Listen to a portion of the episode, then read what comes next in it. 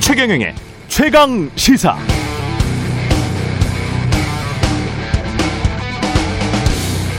네, 언론 개혁이란 게 뭘까요? 자본주의 시장이라는 측면에서 보면 이렇습니다. 언론이 생산하는 기사는 하나의 상품인데 지금 시장에 불량 상품이 너무 많습니다. 왜 그런가 따져보니 포털 시스템의 클릭 장사도 문제고 언론사 수익 구조도 문제고 언론사 행태도 문제고 그걸 묵인, 방조, 공모해온 정치, 경제, 사회도 문제였다는 것이죠.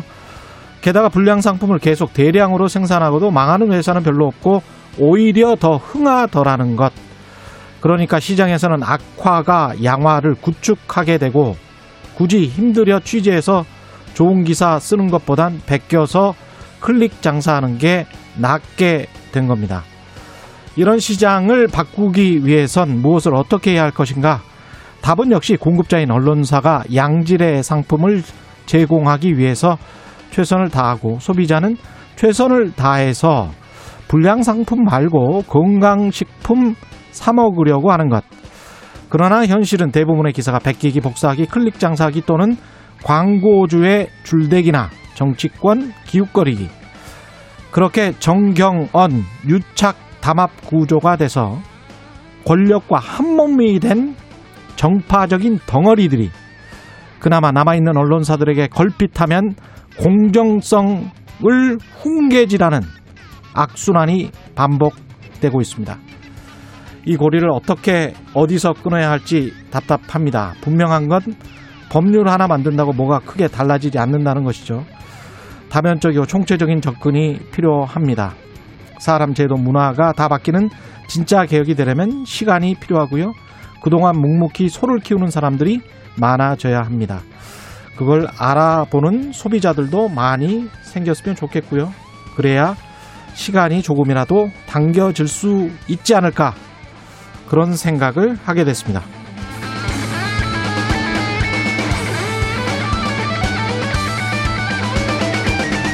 네, 안녕하십니까. 7월 30일 세상에 이익이 되는 방송 최경령의 최강시사 출발합니다. 저는 KBS 최경령 기자고요. 최경령의 최강시사 유튜브에 검색하시면 실시간 방송 보실 수 있습니다. 문자 참여는 짧은 문자 50원, 긴 문자 100원이 드는 샵9730 무료인 콩 어플 또는 유튜브에 의견 보내주시기 바랍니다. 이제 일라디오 콩에서도 보이는 라디오 들으실 수 있죠. 콩 앱 켜시고 일라디오 채널 화면 하단에 캠코더 마크 누르면 일라디오 생방송 보이는 라디오로 보실 수 있습니다. 오늘 1부에서는 더불어민주당 대선 후보인 정세균 전 국무총리 만나보고요. 2부에서는 법안 소위 통과한 언론중재법 개정안에 대한 여야 입장 들어보겠습니다.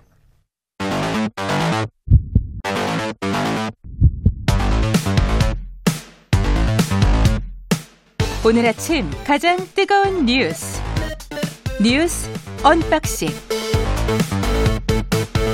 네, 뉴스 unboxing 시작합니다. 민동기 기자, 김민아 평론가 나와 있습니다. 안녕하십니까? 안녕하세요. 예, 국민의힘 대선 주자들 11명, 일단 11명이 상견례를 했습니다. 어제 처음으로 한 자리에 모였는데요. 예. 어, 정권 교체해야 된다 이렇게 한 목소리를 내기도 했지만 음. 분위기가 약간 미묘한 부분도 있었습니다. 그러니까 윤석열 전 총장에게 견제구를 날리는 듯한 그런 발언들이 몇 가지 나왔는데요. 예. 안상수 전 인천시장 같은 경우에는 장외에 계신 분이 당의 위원장들을 이미 유인해서 캠프 합류를 확정을 해놓고 음. 그날 치맥 파티를 해서 국민 앞에서 회담이라고 히히덕거리냐. 아, 당과 이준석 대표를 능멸하는 것이다 이렇게 비판을 했고요. 김태호 의원도 어, 특정 후보를 중심으로 이합 집산을 하게 되면 경선 이후에 오합지졸이 된다 이런 얘기를 했거든요. 예. 그러니까 이른바 그 친윤계 의원들이 윤 전 총장 입당 촉구 성명을 냈는데 음. 이걸 좀 굉장히 불편한 시각으로 바라봤던 것 같습니다.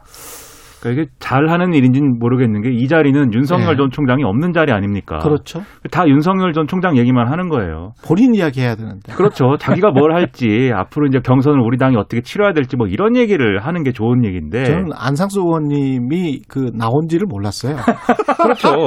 여기 약간 잘 몰랐던 분들이 좀 있죠. 사실은 김태호 전 지사도 이제 예. 나왔는지 사실은 잘 몰랐고. 예. 이게 지지율이. 깡패인 거예요, 결국은. 지지율이 그렇죠. 깡패인 거야. 어찌됐든 예. 이런 발언을 해서 예. 나와 나왔구나 존재감을 확인을 시켜줬습니다. 아, 그렇죠. 예. 이제 분위기를 그래서 볼 수가 있는 건데 윤석열 전 총장이 입당을 해가지고 8월 경선에 참여를 하면 음. 상당한 어쨌든 검증 국면을 당내에서 이제 만들어 가겠다라는 의지가 좀 보이는 그런 발언도 나온 게 예. 유승민 전 의원의 같- 의원 같은 경우에는 당 차원에서 후보자 검증위원회를 만들자 이렇게 제안을 하기도 했거든요. 음. 그러니까 2007년 경선 때 이명박, 박근혜 두 후보의 경선이 바로 본선이었고 여기서 이제 겨- 이미 이제 여러 가지 어, 검증이 됐기 때문에 본선이 쉬웠다. 예. 이 얘기를 하면서 당내 경선에서 충분한 검증이 이루어져야 된다 이렇게 주장을 한 건데 음. 이것도 사실 이제 윤석열 전 총장의 여러 가지 의혹이나 이런 것들을 다루자라고 얘기하는 것처럼 비춰져서 예. 이것도 이제 윤석열 전 총장 얘기가 돼버렸죠. 예. 그런데 이 제안이 사실 윤석열 전 총장에게도 음. 긍정적인 측면이 저는 있다고 봅니다. 왜냐하면 안 나올 얘기 아니거든요. 다 윤석열 전 총장에 관련된 여러 가지 네거티브 의혹이라는 게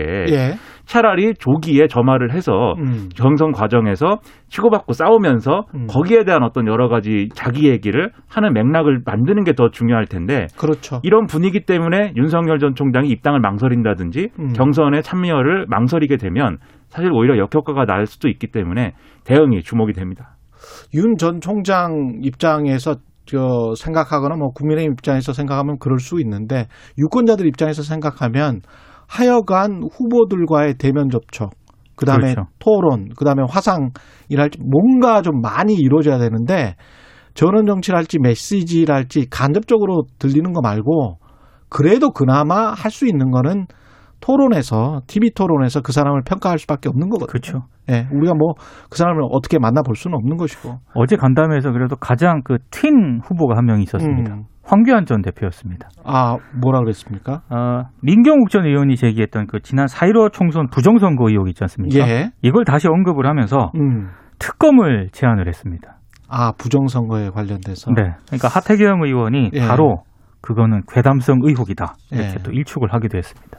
이분은 소수 정당 쪽으로 소수 정당화 스스로 소수 정당화 하는 쪽으로 가는 것 같기도 하고요. 약간 재미를 위해 네, 예. 본인을 희생한 게 아닐까라는 생각도 좀 예. 했습니다. 네, 예. 왜냐하면 이게 정치적으로는 잘 이해가 안 되거든요. 아무리 이제 그렇죠. 예. 그런 주장을 하시는 분들의 어떤 어, 표를 의식해서 한 예. 발언이다 뭐 이렇게 일차적으로 생각할 수 있겠지만 음. 그게 얼마나 되겠는가. 그리고 음. 이 발언을 함으로써 본인이 잃어버릴 것들이 얼마나 많은가. 너무 많아요. 네, 라고 예. 생각하면 이런 발언을 한 의도는 뭐냐? 결국 이제 우리에게 웃음거리를 주기 위해서인가? 예. 네, 평론가는 이런 생각도 좀 했습니다. 윤석열 전 총장 후보는 정진석 국민의힘 의원 청와대 앞 1인 시위 현장을 찾았습니다. 그러니까 드루킹 사건과 관련해서 문재인 대통령의 사과를 촉구하는 그런 시위였는데요. 예. 윤전 총장이 정진석 의원 입장을 적극 지지한다 이런 입장을 밝혔습니다. 예. 근데 이것과 관련해서 이런저런 좀 해석들이 나오더라고요. 왜냐하면 지금 국민의힘 내부에서요, 음. 홍준표 의원이 대표적인데 윤 전 총장의 드루킹 원죄론을 지금 제기를 하고 있거든요. 예. 그러니까 서울중앙지검장 시절 때 드루킹 수사를 제대로 하지 않아서 특검이 출범을 했기 때문에 윤 전 총장은 드루킹 사건에 대해서 할 말이 없다, 음. 자격이 없다 이렇게 비판을 하고 있는데 아무래도 이런 드루킹 원죄론이 나오는 것을 반문 행보를 통해서 돌파하겠다는 것 아니냐, 뭐 이런 음. 해석이 하나 있고요. 또 하나는 지금 국민의힘 내부에서 뭐 친윤이니 반윤이니 이런 개파 논쟁이 붙고 있지 않습니까? 예. 근데 정진석 의원을 지지 방문을 했다라고 하는 것 자체가 음. 친윤계 의원들 중에 어찌됐든 힘을 좀 실어주는 행보 아니냐 이런저런 해석들이 좀 나오고 있습니다. 정진석 의원은 이 더운 날에 1인 시위를 나서서 한 게 제가 보기엔 지난번에 시범 발언이랄지 뭐 이런 것들 있지 않습니까? 논란이 좀 있었는데 어떻게든 만회해야 되는 그런 상황인 것 같기도 하고요. 뭐 그런 예. 의도도 있겠죠. 예. 근데 이제 이 윤석열 전 총장 입장에서 드루킹 원죄론이라는 거는 어. 상당히 본인 입장에서 좀 억울한 것 같아요. 어제도 이제 연합뉴스 TV의 언론 인터뷰에 나와서 이제 얘기하는 걸 봤는데 예. 아무래도 최근에 윤석열 전, 총장이 너무 거침없이 얘기를 하다 보니까 거기서부터 시작된 설화들이 있지 않습니까? 음. 그래서 언론 인터뷰를 할 때 상당히 이제 말을 고르더라고요. 신중하게 이제 얘기를 하는데 예. 이 드루킹 원죄론에 대해서는 상당히 적극적으로 자기 얘기를 했습니다. 그 당시에 서울중앙지검이 여러모로 이제 수사를 아, 도와주었고 허익범 특검과 자기가 만나서 얘기도 했다. 예. 이런 얘기를 하면서 했는데 그래서 아마도 이것에 대한 억울함을 좀 토로하는 어떤 행보를 한 것이 아닌가 첫 번째로 보이고 음. 두 번째로는 드루킹 이 사건이 사실 또 문재인 이제 대통령을 반대하는 이런 이른바 반문 전선에 속해 있는 의, 이 후보들 사이에서는 예. 일종의 공통 분모죠. 그래서 그렇죠. 안철수 대표 같은 경우도 자기가 드루킹 이 문제 때문에 정치적으로 엄청난 손해를 봤다고 지금 주장을 하면서 음. 뭔가 대응하자고 얘기를 하고 있기도 하고 하기 때문에 이 접촉면을 늘리는 게 또 어, 이러한 이제 본인이 추구하는 윤석열 전 총장이라든가 이런 대권주자들이 추구하는. 전선을 넓히는 어떤 지금 거리가 되고 있다 이렇게 예. 볼수 있는 그런 상황입니다. 예, 그렇게 해서 지지율이 또 올라갈 수도 있을 것 같습니다. 예, 쇼컷, 쇼컷이라고 해야 되나요? 안산 선수 관련해서 양궁 이관왕인데 머리를 짧게 잘랐는데 이게 뭐가 문제입니까? 저도 뭐가 문제인지는 모르겠습니다. 예. 일단 그 금메달을 따지 않았습니까? 지난 24일 김재덕 선수와 함께 출전한 양궁 혼성 단체전에서 예. 금메달을 땄는데요. 이 금메달을 딸 때부터 공격이 좀 제기가 됐습니다. 어떤 거냐면 쇼컷 헤어스타일에 여대 출신이고 과거 SNS에서 남성 혐오 표현이라고 주장하는 말을 썼다. 그래서 안산 선수가 페미니스트다 이런 공격이 이어졌고요. 어, 안산 선수가 댓글로 아니 그 쇼컷이 편하니까 쇼컷을 한 거다 이렇게 댓글을 달았음에도 불구하고 어. 무차별 공격이 이어졌고 심지어 금메달까지 박탈해야 된다라는 지금 공격이 나오고 있는데요. 저는 여기 좀 이해가 안, 가- 안 가는 게 쇼컷이 왜 페미니스트로 연결이 되는지를 일단 잘 모르겠고요. 날씨가 덥잖아요. 그리고- 더우니까 잘랐겠지. 그리고 예? 페미니스트면 예. 또왜 안 되는지도 모르겠어요. 그렇죠. 페미니스트면 또 왜안 그렇죠. 돼? 네. 네. 예. 이좀 이해가 안 됩니다. 양궁 선수 아닙니까? 양궁 예. 선수고 활을 잘 쏴서 이제 메달을 획득한 선수잖아요. 예. 그러면 그거 자체로 그냥 평가를 하면 되지. 페미니스트고 말고가 뭐 중요합니까? 그리고 예. 페미니스트면 안 되는 거 지금 말씀하신 대로 뭐 예. 페미니스트면 안 될 것도 없고 예.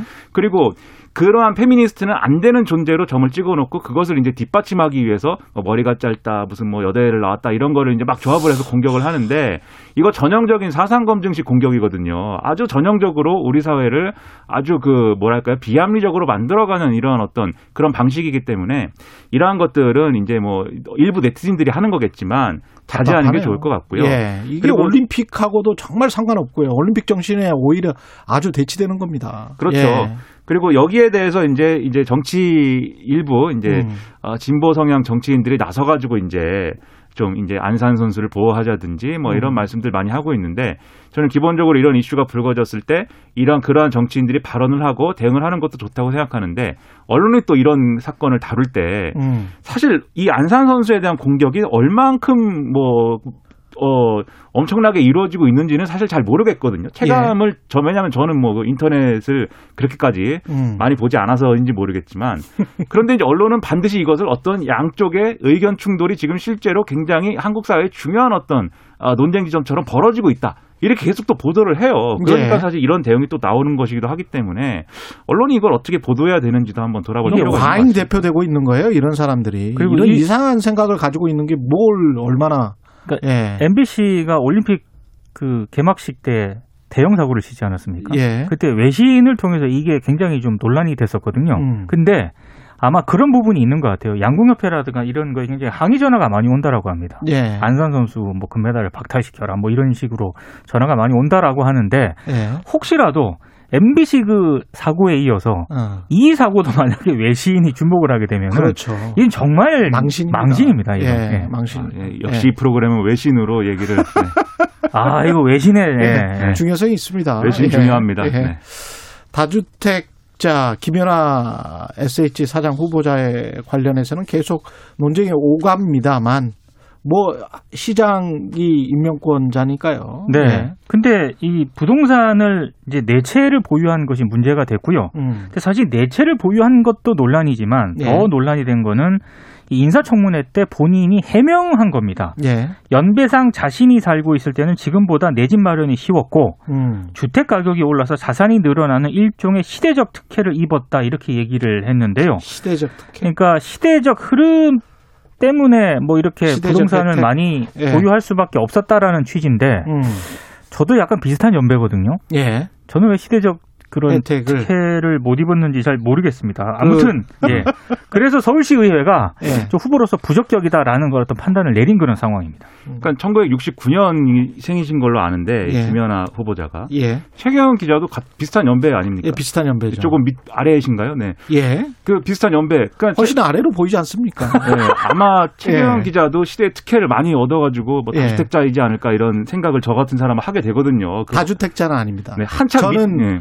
저는 정말 부동산 투기, 주식 투자하고 부동산 투기는 네. 정말 구별을 해야 된다고 봐요. 음. 그러니까 생산 시설에 투자를 하는 것은 자본주의에서 아주 바람직하지만 땅에 땅은 한정된 거거든요. 땅에 투자를 하고 일, 일가구 1주택 이상을 가지려고 하는 거는 공화국의 시민으로서 그런 염치가 없는 짓이다. 그러니까 같은 예. 세대인데도 이런 생각하는 분들이 예. 있습니다. 그래서 이제 예. 시대의 특혜다라고 얘기한 것이 논란이 크게 됐는데 음. 그런데 어쨌든 김연아 후보자는 이게 본인 철학이라는 거잖아요.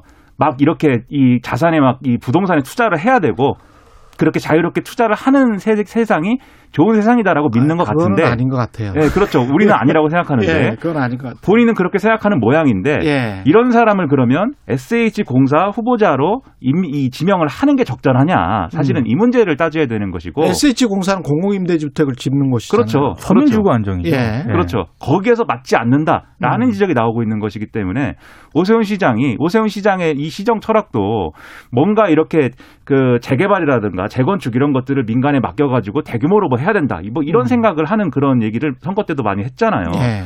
그런데 그런 연장선에서 봐도 SH 공사 사장이 그러한 철학을 갖고 있는 사람이 가는 게 맞냐? 음. 이 문제는 논란이 될 수가 있는 것이기 때문에 그렇죠. 현명한 판단이 필요하다고 참고로 봅니다. 과거 인터뷰에서요. 예. 서울 동작동의 쪽방촌 일대 공공주택 사업을 한 음. 게 있었거든요. 예. 그걸 김 후보자가 부동산 사회주의라고 비판을 한 적이 있습니다. 아, 공공주택은 부동산 사회주의다. 네, 그렇게 비판을 한 적이 있기 때문에 네. 과연 SH공사 수장으로서 적격한 것인가 이런 지금 그러면 문제가 본인은 부동산 사회주의 대빵이 되는 건데. 그 과거에 보수 정권에서도 사실 했거든요. 공공주택이 어떤 형태로든 그거 그렇죠. 가지고 자꾸 사회주의 이야기 하면 안 돼요. 그렇습니다. 진짜. 네. 이거 안 하는 나라를 좀 대보세요. 그러면 선진국 중에서. 이 공공 임대주택이나 공공 분양과 관련된 제도가 없는 나라를 한번 대보세요. 너무 화내지 마세요. 네. 오세훈 아, 시장 정말 고민이 이런 거 가지고 지금 사회주의라고 하면 정말 오세훈- 외신에서 웃습니다. 오세훈 시장 고민이 좀 깊어질 것 같습니다. 예. 네.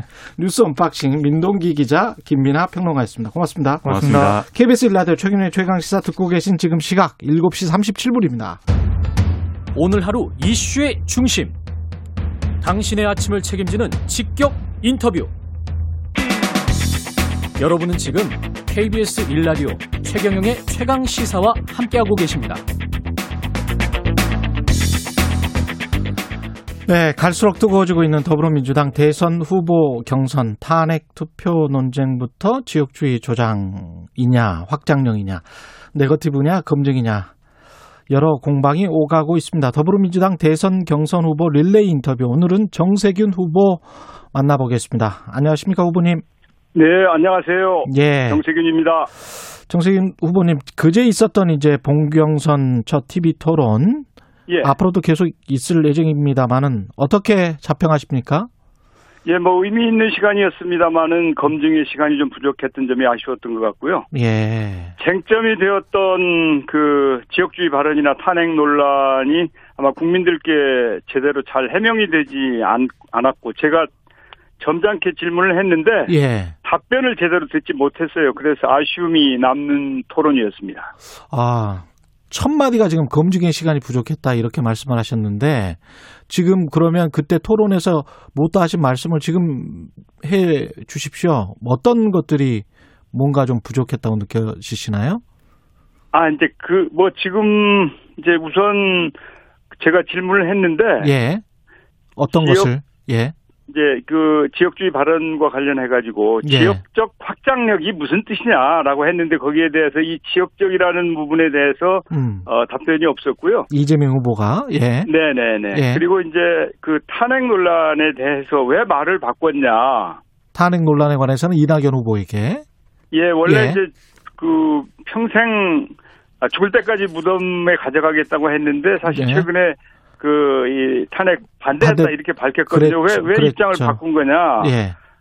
는 것을 비롯해서 한두 네. 가지 질문을 했는데 답변이 충분치 않았습니다. 충분치 않았다라고 느끼시고 네. 그 다른 부분들에 있어서 혹시 검증이 계속 돼야 된다 뭐 이런 것들이 또 있습니까? 어, 일부 나온 얘기들이 있는데 예.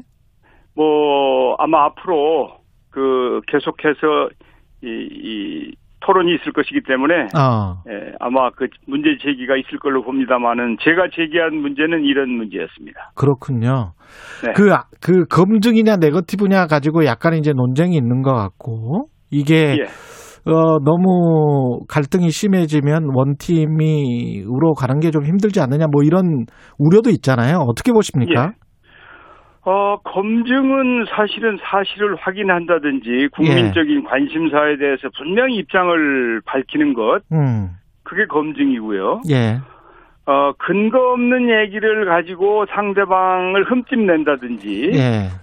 또, 어, 이, 해서, 어, 그, 서로, 어, 어, 이, 이 경쟁력을 떨어뜨리게 한다든지, 뭐 이런 것은 네가티브라고 봐야 되겠죠. 그러니까, 명확한 근거나 확실한 내용을 가지고 얘기를 하는 건지, 예. 아니면은 어 무슨 뭐 어, 이제 시중에 돌아다니는 얘기나 이런 걸 가지고 그냥 음. 어이 흠집 내기를 내기를 하는 건지 예. 뭐 그런 차이로 봐야 될 것 같은데 예.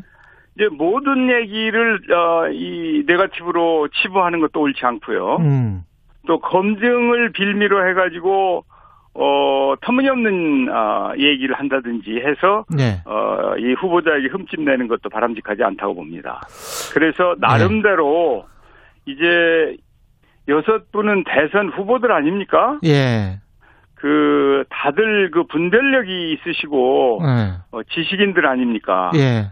그래서 어, 잘 잘 해서 어, 이 경선이 정말 아름답고 그러면서도 어, 민주당을 대표할 수 있는 그런 좋은 후보를 어, 선출하는 그런 계기로 잘 만들어야 된다고 봅니다. 이재명 후보는 당이 팀워크를 훼손하는 조작 가짜 뉴스 등 사실 왜곡에 의한 비방 비난은 당 차원에서 예. 제지를 좀 해달라.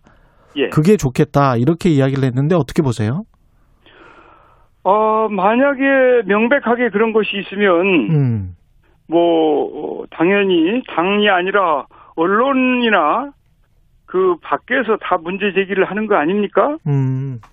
예, 그러니까 그것은 일방적으로 이게 뭐 저이 이 잘못된 거다라고 얘기하는 거 가지고 할 수 있는 것은 아니고 예. 사실은 저는 이제 이상한 생각을 아, 말씀드렸어요. 무슨 말씀이냐면은 예. 그 모든 공직선거 후보자에 대해서 당이 사전에 검증을 하는 프로세스가 있습니다. 예. 그러니까 기초의원, 광역의원, 단체장 뭐 전부 다 말이죠. 예, 국회의원도 예. 그렇고요. 예, 예. 그런데 유일하게 대통령에 대해서는 그런 게 없어요. 아. 좀 이상하지 않습니까? 어, 그거는 우리가 뭐 관보에 게재됐다거나 뭐 이런 우리 인사청문회 할 때 그런 종류의 어떤 자료를 만들어 가지고 그래 가지고 그 당 차원에서 어떤 검증하는 뭐 이런 거를 말씀하시는 거죠? 어, 아무튼 이제 전체적으로 이 청와대에서 장관을 임명하거나 할 때는 인사 검증을 다 하지 않습니까? 여러 가지 예. 수집해서. 예.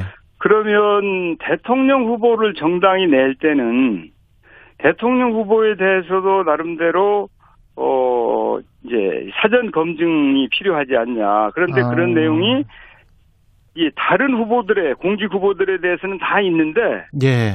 이제 그 유독 대통령 후보에 대해서만 없어요. 어. 그래서 저는 이제 clean 검증단 같은 게 필요하다. clean 검증단 같은 게 필요하다. 예, 예. 그런데 그래야 이제 본선에서 야당의 정치 공세로부터 대통령 후보를 보호할 수 있는 방패도 될 수 있다고 보는데 음. 이제 그런 게 전혀 없죠. 그게 좀 저는 아쉽다는 생각으로 그 문제 제기를 했는데 아직 당에서 답변이 없습니다. 그렇군요. 그 클린 검증당에서는 가령 예를 들자면 학력이나 뭐 재산이나 뭐 이런 것들을 검증하게 되는 건가요? 아니 그런 것도 당연히 검증을 하고 예. 과거의 범죄 경력이라든지 또 범- 실제로 예. 어, 제기되고 있는 문제들에 대해서도 음. 어 보통 이제 어떻게 하냐면은 뭐 이제 능력과 자질, 정강 정책, 정체성, 도덕성 이런 이런 것들을 도덕성에 대해서도 다 검증을 하게 되죠. 그런데 네. 주로 이제 도덕성이라든지 또 정체성 이런 문제를 가지고 어 이 토론회에서 문제 제기를 하고 거기에 대해서 공방 요구하는 거 아닙니까? 그걸 예. 어, 한쪽에서 이제 그걸 질문 받는 쪽에서는 이것은 네가티브다 이렇게 얘기하는 것이고 반대 예. 쪽에서는 검증이다 이렇게 얘기하는데 이런 부분에 대해서 좀 더 명쾌하게 할 필요가 있다는 것이죠. 예. 근데 이제 이런 분석도 있습니다. 이재명, 이낙연 후보 같은 경우는 지금 지지율이 하락하거나 주춤해졌고, 그리고 예. 눈에 띄게 하락세였던 야권의 윤석열 후보 같은 경우는 지금 다시 하락폭이 줄고 상승, 뭐 이런 여론조사도 나온단 말이죠. 이건 오히려 아마- 이제 민주당 후보들끼리 서로 싸우면서 예. 오히려 상대 후보를 도와주고 있는 거 아니냐 이런 이야기도 있습니다. 아, 상대 후보에 대한 검증은 아마 언론이나 지금 이제 아직은 검증이 제대로 시작되지 않은 거 아닙니까? 예. 상대 후보에 대해서 일부 예. 나오긴 나왔습니다만은 저는 뭐 어, 이 원래 그 지지도라고 하는 것이 좀 부침이 있죠. 음. 그래서 윤석열 후보의 후보가 뭐 다시 부상하는지 어쩌는지는 정확히는 잘 모르겠습니다만은 결국은 저는 윤석열 후보는 아, 여러 가지 문제 때문에 그 지지도가 떨어질 것이다 그렇게 보고 있습니다. 여러 가지 문제라는 거는 어떤 문제인가요? 아니 제가 예. 그이 귀한 시간에 상대방 상대 가지고. 제가 이런저런 오케이. 얘기하는 건 알겠습니다. 못하잖아요. 예, 예. 그, 그 관련해서 정책 이야기 여쭤보기 전에 관련해서 예. 한 가지만 더 여쭤볼게요. 이낙연 네. 후보 측의 양기대 의원이 예. 전북도 의회를 방문해서 이낙연, 전세균 두 분이 힘을 모아 같이 경선에 임하는 순간을 고대하고 있다. 이거는 뭐 단일화 이야기인 것 같은데 어떻게 보십니까? 그분이 아주 부적절한 말씀을 하셨더라고요. 아 부적절하다. 예, 예. 그 아주 좀 조금 지나치게 얘기하면 좀 주제넘은 말씀을 아 하신 것 주제 같아요. 예. 예, 뭐 단일화 생각이 전혀 없습니다. 전혀 없으시군요. 예. 예. 그리고 이제 좀 정책 이야기를 해보죠. 지금 네. 강한 대한민국 경제 대통령 그 구호 아래 1호 공약이 충청, 대전, 세종 및 전북, 강원을 포괄하는 중부권에 새로운 수도권을 육성하겠다. 이거는 어떤 거죠? 어, 균형 발전이 굉장히 중요한 과제입니다. 예.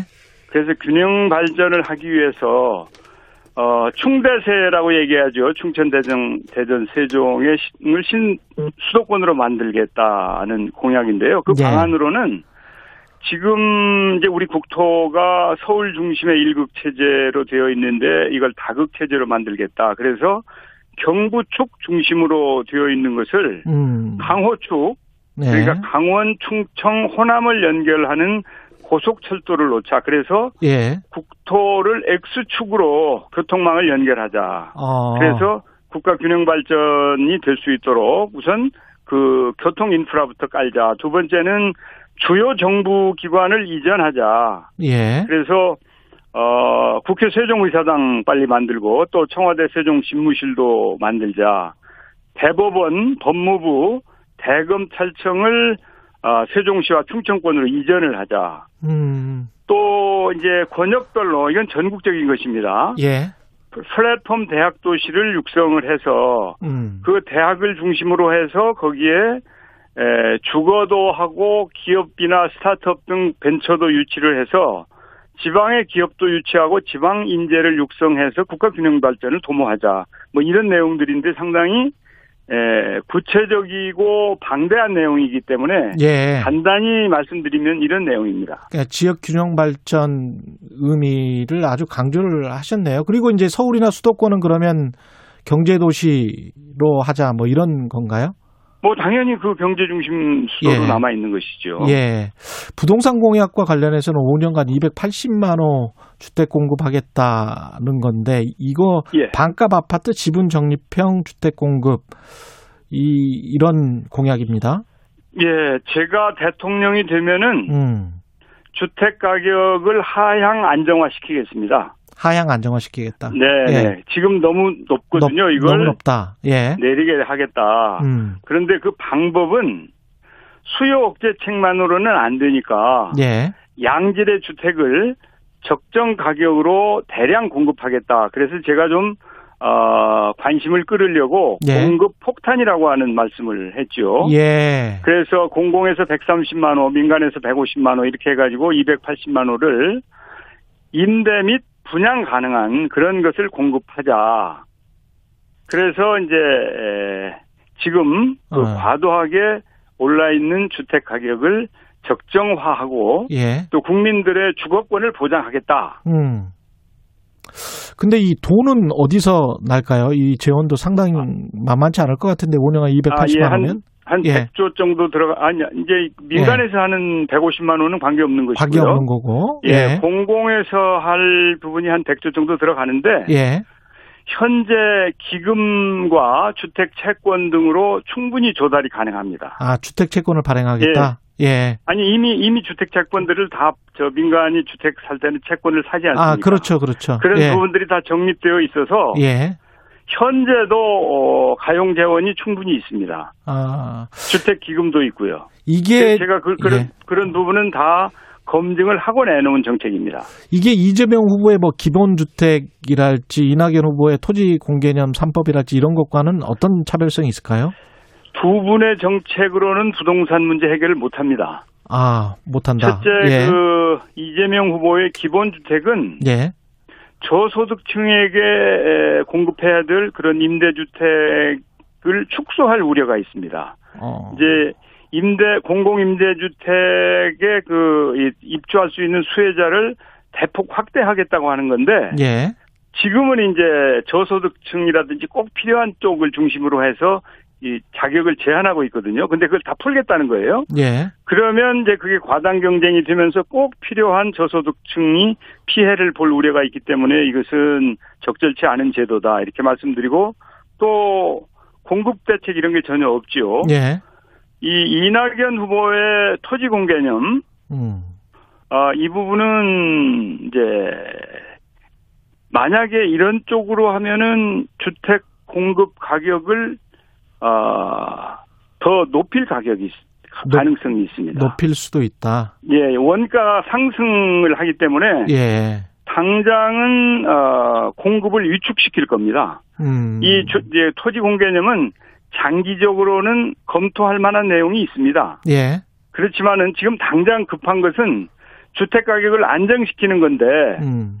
이낙연 후보의 정책 가지고는 아, 주택 가격을 안정시키는 게 아니라 오히려 원가를 상승시켜서 가격을 높이든지 아니면은 공급 자체를 위축시킬 우려가 있기 때문에 예. 두 분의 정책으로는 현재 우리가 가지고 있는 주택 문, 문제를 해결할 아, 방법이 아니다. 예. 이, 런 판단입니다, 저는. 예. 그 징벌적 손해배상제 담은 언론중재법 관련해서 소위를 통과를 예. 했는데 네네. 야당은 국민의힘은 별로 좋아하지 않는 것 같고 현업단체들도 반발하고 있습니다. 어떻게 보세요? 예. 예, 저는 그 우리 언론 개혁이 필요하다고 보는 사람입니다. 예. 이제 가짜 뉴스라든지 이런 부분은 절대 있어서는 안 될 부분이기 때문에 음. 책임을 묻는 것은 옳은데 그 책임이 언론 자유를 위축시키는 결과를 가져와서는 안 되기 때문에 예. 가짜 뉴스가 있다든지 문제가 있을 경우에 질- 징벌적 손해배상제를 적정 수준으로 부과하는 것 찬성. 예. 그러나 그 책임은 어, 회사가 져야 된다. 어, 그거는 법안에 기- 있는 것 기자- 같던데요. 예. 기자 개개인에게 책임을 물려서는 음. 그러면 기자가 마음 놓고 기사를 쓸 수 없을 거 아니겠습니까? 그렇죠. 예. 예, 그런 것은 곤란하다는 판단입니다. 예. 마지막으로 강점, 정세균만의 가- 강점, 대선 후보 정세균만의 강점은 뭐라고 생각하십니까? 아, 저는 정통성이 이- 있는 후보이고요. 예. 그래서 어, 적통은 민주당의 적통은 정세균이다. 음. 이제 지금 꼭 필요한 전문성을 저는 두 가지로 봅니다. 예. 다음 차기 대선에 예. 그것은 경제 전문성과 외교적인 경험과 역량이라고 봅니다. 알겠습니다. 그래서 이런 경제 전문성 또 음. 외교적인 경험 예. 이런 부분은 어, 정세균이 예, 단연 앞서는 부분이다. 정세균 더불어민주당 대선 경선 후보였습니다. 고맙습니다.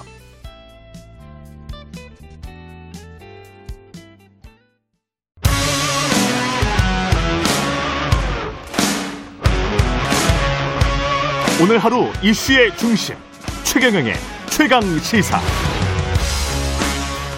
네, 더불어민주당이 언론중재법안을 상임위 소위에서 처리했고요. 이를 두고 야당은 언론 통제라고 반발하고 있고 민주당은 다음 달 본회의에서 법안을 통과시킨다는 계획이고 언론, 언론중재법안을 둘러싼 여야의 입장 차례로 들어보겠습니다. 먼저 국민의힘 최영도 의원 연결돼 있습니다. 안녕하세요. 네, 안녕하십니까. 예, 의원님, 그 여당이 추진하는 언론중재법 개정안 야당의 입장은 뭡니까?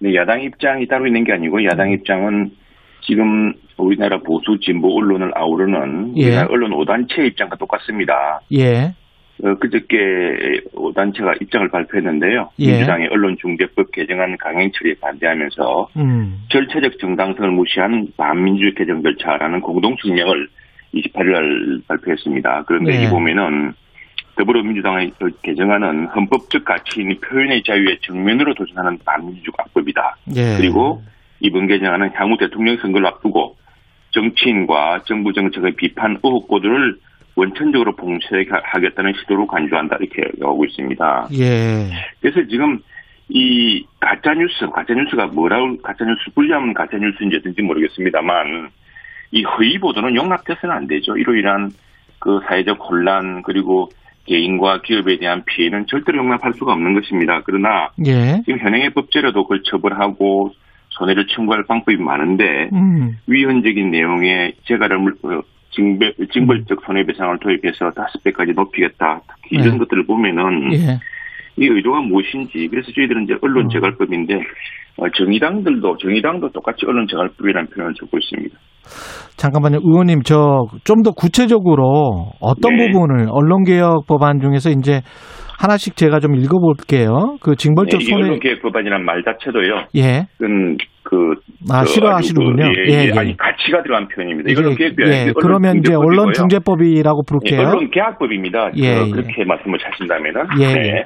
언론 중재법 에 관련돼서 이제 징벌적 손배상이 네. 있고요.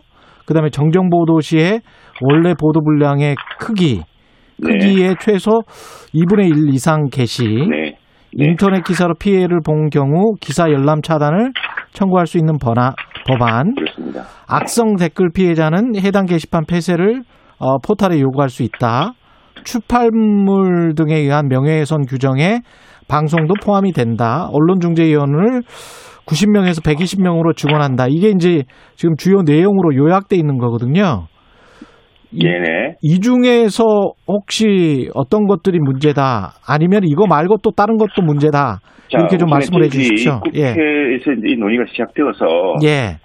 어, 국회 입법조사처라는 게 있습니다. 이건 뭐 여야 편이 아니고 예. 아주 중립적으로 입법 활동을 뒷받침하기 위해서 조사를 합니다. 그래서 음. 저희들이 해외에 이런 입법례가 있느냐, 이런 법 조항이 있느냐라고 이제 알아봤습니다. 언론의 징벌적 손해배상 청구나 열람 차단 청구나 기사 삭제 청구나 또는 언론중재위원회 기능에 무슨 행정력을 부여하거나 이런 것들을 알아봤더니 예. 이 징벌적 손해배상 제도는 어, 해외에 우리가 참조할 만한 국가 중에는 없다고 합니다. 이게 음. 징벌적 손해배상은 어, 법률 또는 규칙으로 명시하기보다는 법원의 판결에 의해서 제도 제도화되어 왔고 예. 특히 언론 보도로 인한 피해에 대하여 무엇이 몇 배다 몇 배다 하는 이런 징벌적 손해배상 제도를 법으로 별도로 규정한 사례는 나라는 없었습니다. 그러니까 무슨 이야기를 하면은 예. 우리나라도 우리나라도 지금 뭐 손해배상 그 언론의 보도로 인한 허위 보도나로 인한 손해배상을 이미 언론중재법의 30조에 포함시키고 있습니다. 예. 그래서 법원에서 그 변론의 처지, 증거 조사 등등을 고려해서 음. 어, 손해액을 산정하도록 했는데 예. 여기에다가 이 손해와 손해 액수와 그 어느 정도 손해를 미쳤는지와는 전혀 무관한 언론사의 매출액의 천분의 일 또는 뭐 아닐 경우 무조건 1억 원을 초과하지 않은 범위 뭐 이런 강제 규정을 넣었고요. 또 하나는 30조 2를 신설했습니다. 뭐냐면은 거의 조작 보도에 대한 특칙이라 그래서 예. 여기에 이제 손해액의 다섯 배가 들어갑니다. 예, 그리고 또한 30조 3항이 제일, 30조 3이 제일 위헌적입니다. 이건 뭐냐면은, 예. 보통 우리, 어, 최 기자님도 이제 보도를 하거나 우리 기자들이 다 보도를 할 때는 예. 특히 고위공직이라든가 어떤 권력자 또는 대그 어떤 기업의 부정이나 부패 또는 범죄 혐의에 대해서는 그 내부 제보라든가 이걸 통해서 시작을 합니다. 믿을 수밖에 없는 여러 정황이라든가 그렇습니다. 예. 예, 이때 이제 허위 이게 허위다고 보통 당사자들은 반론을 하죠. 반박을 합니다. 허위다, 명예훼손이다, 거짓이다 이렇게 이야기하는데 예. 그때 이제 그러면 허위라는 사실을 누가 입증하느냐? 그건 그 피해 피해를 당했다고 주장하는 사람, 그쪽 고위공직자가 입증을 해야 됩니다. 근데 나는 수산물업자로부터 받은 음. 적이 없다. 수산물업자를 만나기는 했는데 예. 그런 선물을 받은 적이 없다. 날짜도 다르다. 골프를 친 적이 없다. 뭐 이걸 입증해서 그 입증을 스스로 해야 됩니다. 예. 그 언론사 입증하는 게 아니거든요. 예. 그런데 30조 3에는 고의 중과실의 추정이라는 걸 넣었습니다. 예. 언론 보도 중에서 이런 이런 경우에는 언론사 등에 맹백한 고의난 주금과실이 있는 것으로 추정한다. 여기서 추정한다는 것은 누구냐면 법원이 추정하라는 이야기입니다. 입증 음. 책임의 전환이고 이건 굉장히 심각한 위헌적인 어, 조항이라고 저희들이 생각하고 있습니다. 다음에 이제 몇 가지 말씀하신 것 중에는 예. 현실적으로 우리가 언론을 보도 거의 언론 거의 보도로 인한 피해를 구제하기 위해서 음. 어, 접근을 본 것도 있습니다. 근데 근데 이제 언론 중재위원회 숫자가 너무 적어서 음. 지역에서 병목 현상에 대해서 90명에서 120명으로 늘리도록 한다든가 예. 또 여러 가지 구제- 구제 절차를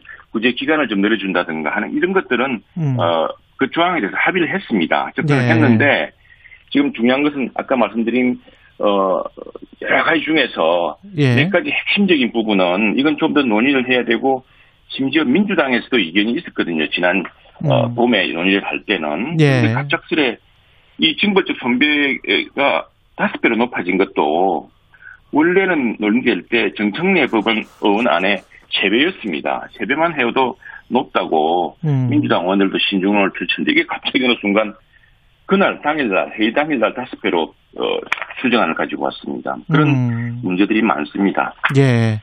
알겠습니다. 지금 뭐 8시 한 9분 정도까지 인터뷰가 예정이 돼 있기 때문에 네네. 한 1분 반 정도 네네. 남았는데요.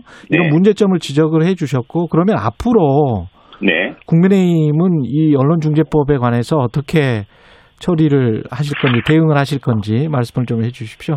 예. 그 절, 절차도 굉장히 이 국회법을 위반한 경우입니다. 보통 이게 이제 수정안을 하고 네. 어떤 경우든 명백하게 법안을 법안 문구를 명확하게 마련해 놓고 거기에 대한 찬반을 이제 결정을 합니다. 그런데 논의를 막 하다가 우리는 반대를 하고 정부도 조심스러운 의견을 내고 음. 그다음 여당 내에서도 이거 좀 더 강화하자고 법안 구, 각 규정을 둘러싸고서 서로 논쟁을 하는 가운데 갑자기 그냥 중단하고 대안이 마련된 것으로 보겠다 의견하자 해서 이제 예. 어, 수적인 우위로 밀어붙였거든요. 예. 그래서 이건 좀 무효입니다. 원천 무효인 원천 무효이기 때문에. 예. 네, 다시 논의하고 음. 의견 접근된 것은 접근된 대로 음. 또 위헌적인 부분은 음.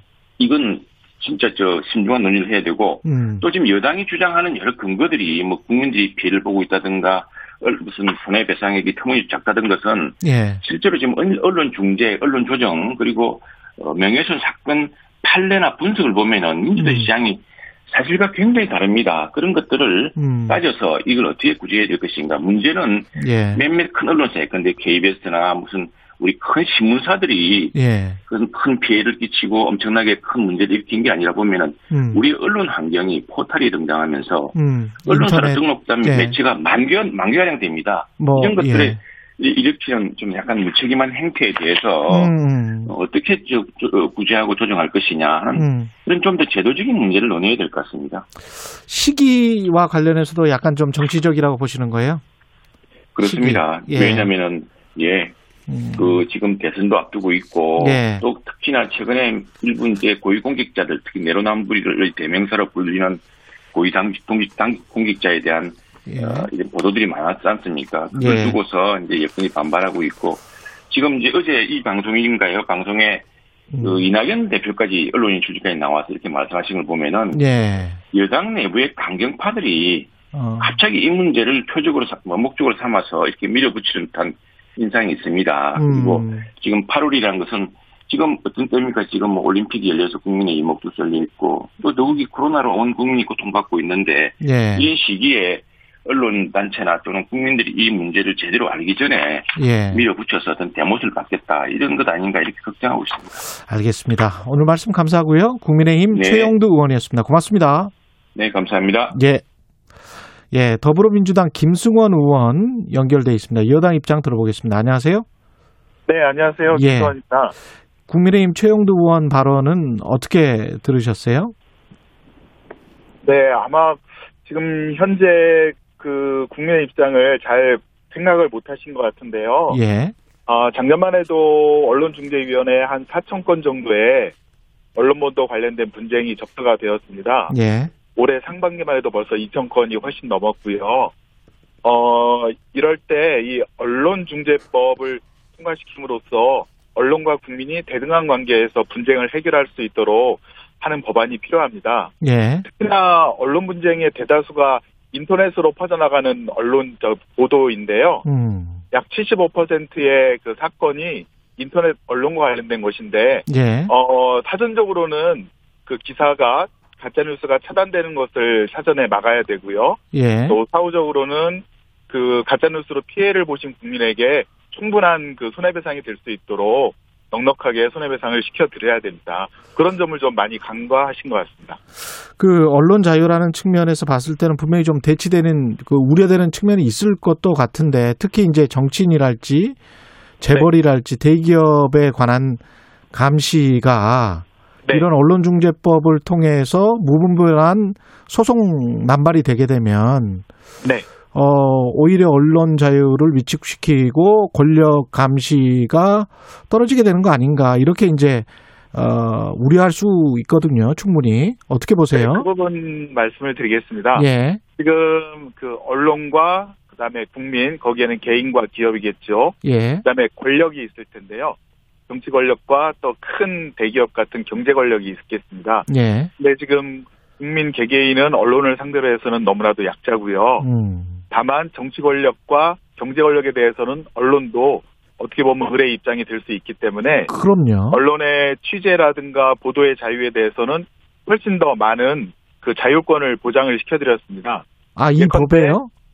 예, 법에 그렇게 마- 만들어 드렸습니다. 왜냐하면 예, 어 정치 권력이나 언론 아니요 경제 권력이 음, 어 언론사에다가 손해배상을 물으려면 저희는 고의 중과실뿐만 아니라 예. 고의 중과실뿐만 아니라 거기서 더 나가서 아주 악의적인 의사를 갖고 어떤 정치인이나 어떤 대기업을 어 모해하는 그런 기사를 낸 경우에만 손해배상 책임을 지도록 했거든요. 음. 이번 개정안에 들어간 내용입니다.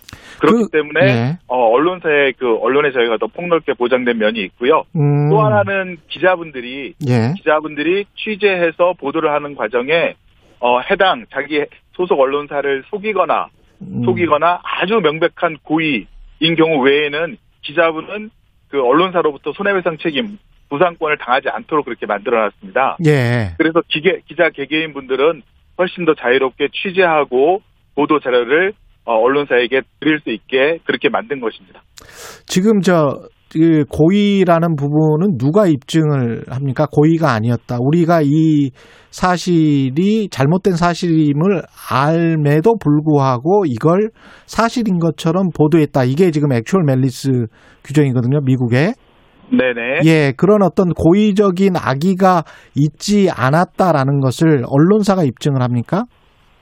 어, 이 손해배상 법에서? 책의 기본은 손해를 주장하는 자가 입증을 하도록 되어 있고요. 예. 다만 이제 의료 사고처럼 전문적인 영역은 그 환자 개개인이 입증을 할 수 없으니까 의사분한테 예. 본인의 과실이 없음을 입증하도록 만들어 놓은 그런 저 상황인데 예, 이 언론 언론 보도에 있어서도 예. 그 취재라든가 정밀한 부분은 일반 국민이 모르기 때문에 예. 그 고의 중과실 추정 규정을 두었습니다. 아, 예. 예컨대 취재 과정에 법률 위반 사실이 있다든가 음. 또 계속적 반복적인 그런 허위 가짜 뉴스를 했다든가 그런 경우에는 어 일반 국민이 그런 사실을 입증을 하면 음. 입증을 우선 해야 되고요. 예. 그러면 언론사가 어 나 이거 법률 위반하지 않았어. 어. 그리고 혹은 나 이거 계속적 반복적으로 가짜 뉴스 한 거 아니야. 예. 라고 언론사가 반증을 해야 됩니다. 공익적인 의도로 했다라는 것을 반증해야 된다. 예. 네, 그렇습니다. 예, 그래서 어, 입증을 국민에게 조금 가볍게 해드린 측면은 있지만 음. 언론사도 본인이 반증을 하면 음. 본인의 그 방어권을 행사할 수 있기 때문에 저는 적절하게 조화를 이루었다고 생각을 합니다. 법원에서 또 어떻게 그 각종 판례가 날지 모르겠네요. 미국에서 이런 관련해서 이 고의와 관련한 액츄얼 멜리스와 관련해서는 잘, 어, 뭐랄까요. 징벌적 손해배상을 거의 안 해요, 언론사들이. 알고는 네네. 계시죠? 그 관련해서. 네, 그렇습니다. 그런 측면에서는 어떻게 보면 이 제도 자체가 그렇게 지금 그 뭐 그렇게 유효할 것 같지는 않거든요. 제가 볼 때는. 두 가지 일단 떠올랐는데요. 예. 우선 어, 이 법이 언론의 재갈 분리라고 하는데 예. 저는 이 개정안을 통과시키면서 첫 번째는 2014년도 박근혜 정부 때 세계일보가 그 정윤회 예. 문건 10당시 문건 보도했을 때 세계일보 대표이사, 편집국장, 뭐 기자 6명을 상대로 형사고소를 하지 않았습니까? 예. 그런 거를 갖다가 막기 위한 그런 요소도 있고요, 이 법안에. 예. 그리고 두 번째로는 고 김영애 선생님 혹시 기억하시나요? 예.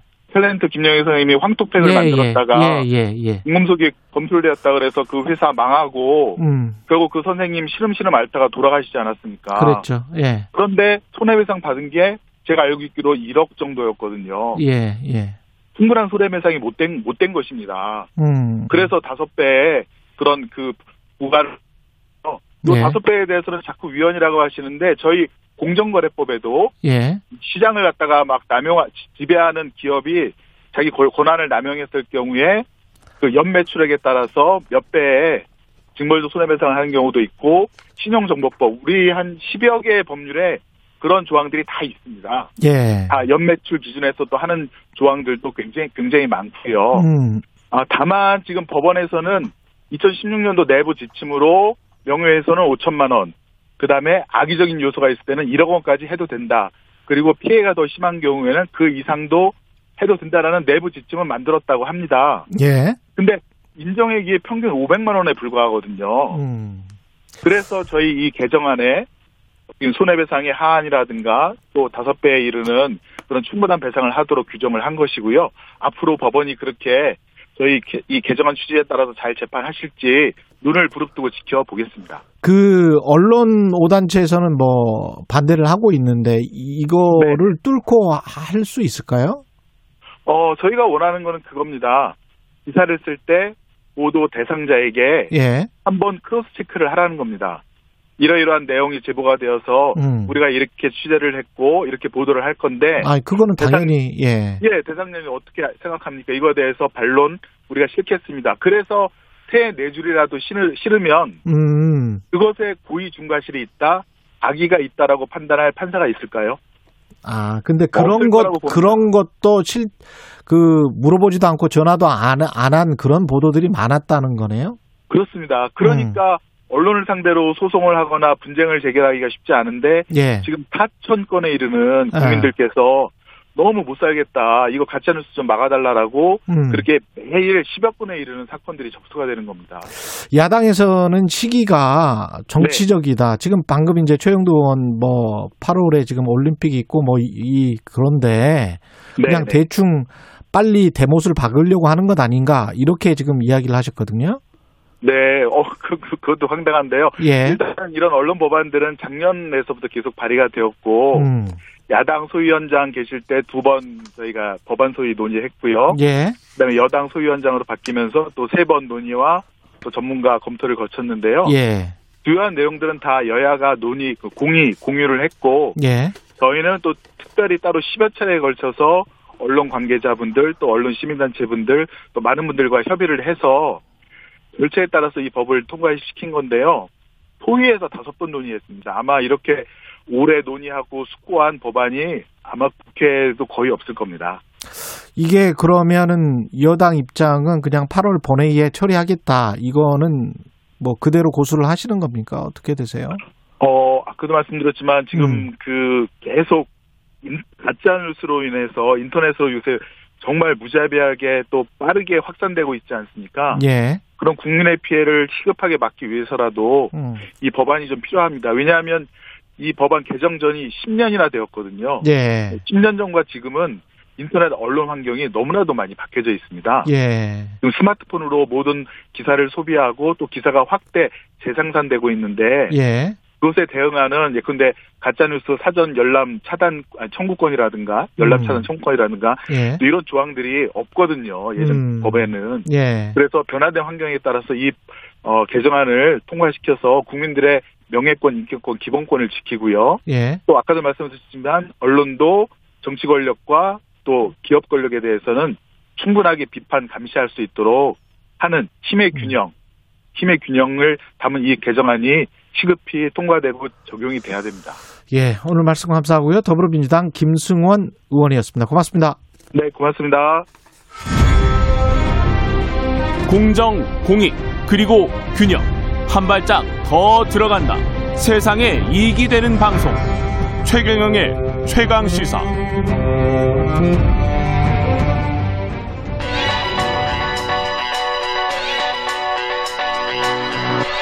최강 시사 김수민의 눈. 네. 김수빈의 눈 시작하겠습니다. 김수빈 평론가 나와 계십니다. 안녕하십니까. 반갑습니다. 예. 오늘은 범야권 이야기. 네. 예. 지난 일요일에 윤석열 전 총장하고 이준석 국민의힘 대표의 치맥 회동 이후에 음. 이번 한 주는 야권의 질서 정돈, 네, 굉장히 중요한 기점이 되었다.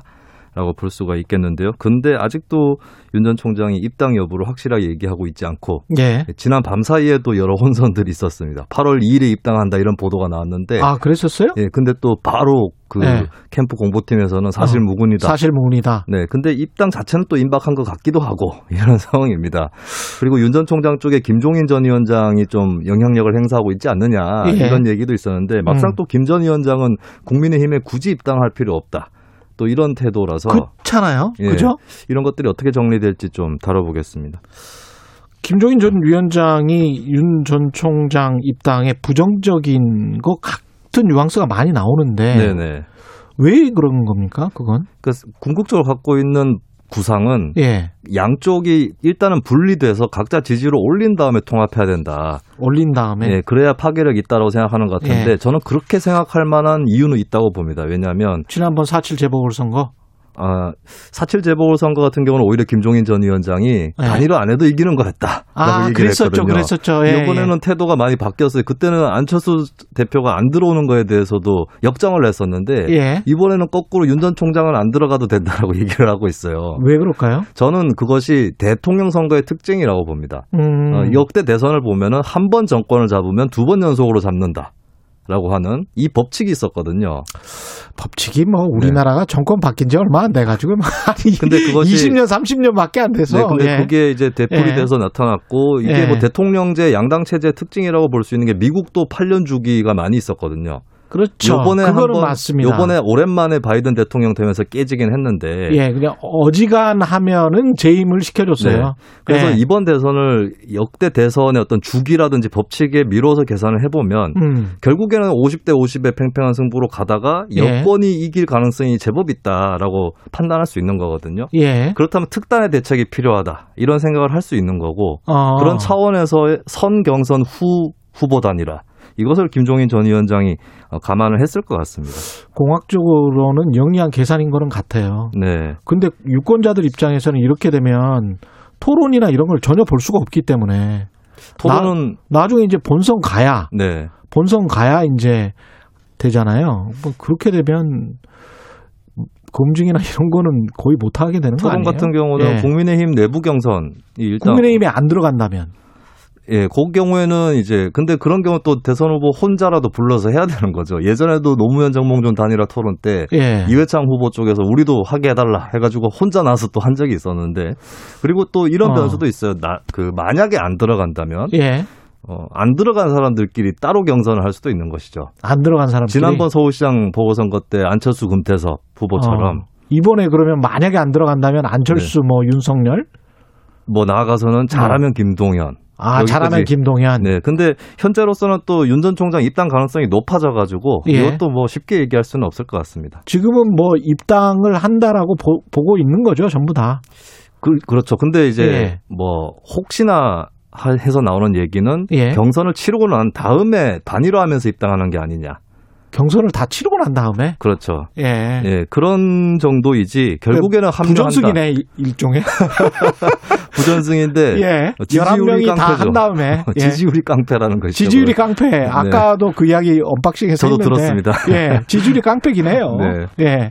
김종인 전 위원장이 어떤 식으로 영향을 끼 치 일종의 이제 책사잖아요. 어떻게 보면 네. 김종인 전 위원장은 끼치게 될까요? 김 전 위원장이 처음부터 누군가를 찍어서 야권 후보로 밀고 이런 거는 하지 않을 거라고 보여져요. 다 예. 정해지면 내가 나서서 돕겠다. 예. 이런 태도인 것이고 윤전 음. 총장 입장에서도 음. 내가 알아서 할 건 알아서 하겠다 이런 태도인 것 같거든요. 음. 그러니까 당장에 이제 입당설이 나오고 있는 것이 되겠죠. 예. 예, 그래서 어, 지금까지는 좀 플러스 알파라든지 아까 얘기했던 김종인 전 위원장과 비슷한 사고에 따라서 윤 전 총장도 압도적인 정권 교체 이런 얘기를 하면서 예. 입당을 하지 않을 수도 있는 어떤 그런 단초를 조금씩 보여주긴 했는데 음. 최근 들어서서는 좀 많이 돌아서 있는 그런 상황을 보면은 음. 어, 결국에는 일단은 한쪽의 지지층의 어떤 기반을 굳혀놔야 의원 확장도 나중에 가능하다 음. 이런 쪽으로 선회를 하고 있는 것 같습니다. 최재형 전 감사원장은 어떻습니까? 상당히 요새 지지율이 네. 어떻게 보면 고무적입니다. 예. 최재형 전 원장도 윤석열 전 총장 입당 여부에 따라서 계산이 좀 달라질 수 있는데 음. 입당을 하지 않는다면은 이것도 음. 어떻게 보면 호재인 게 윤 전 총장 지지층도 국민의힘 경선 때 여론조사라든지 이쪽에서 표를 행사를 해야 되거든요. 아. 근데 윤 전 총장 지지층 입장에서 최재형 전 원장 코드가 비슷하니까 더 가깝게 여겨질 수 있고 그래도 정치 신인이고 이쪽은 그렇죠. 예. 그리고 후보 단위라도 더 용이할 수 있다. 이렇게 판단하면 윤석열 표를 꿔가지고 최재형이 국민의힘 후보가 되는 아, 이런 시나리오도 있었던 것이죠. 있구나. 그래서 최재형 원장은 국민의힘 입당도 했기 때문에 예. 중도 확장 이런 여지도 더 컸는데 예. 근데 윤 전 총장이 국민의힘에 들어가게 되면은 음. 다시 최재형 전 원장도 그 틈바구니 안에서 경쟁을 해야 되는 거거든요. 예. 그러면 최 원장도 어떻게 보면 지지층 위주의 행보로 또 선회할 수 있다라고 음. 하는 그런 가능성이 커집니다.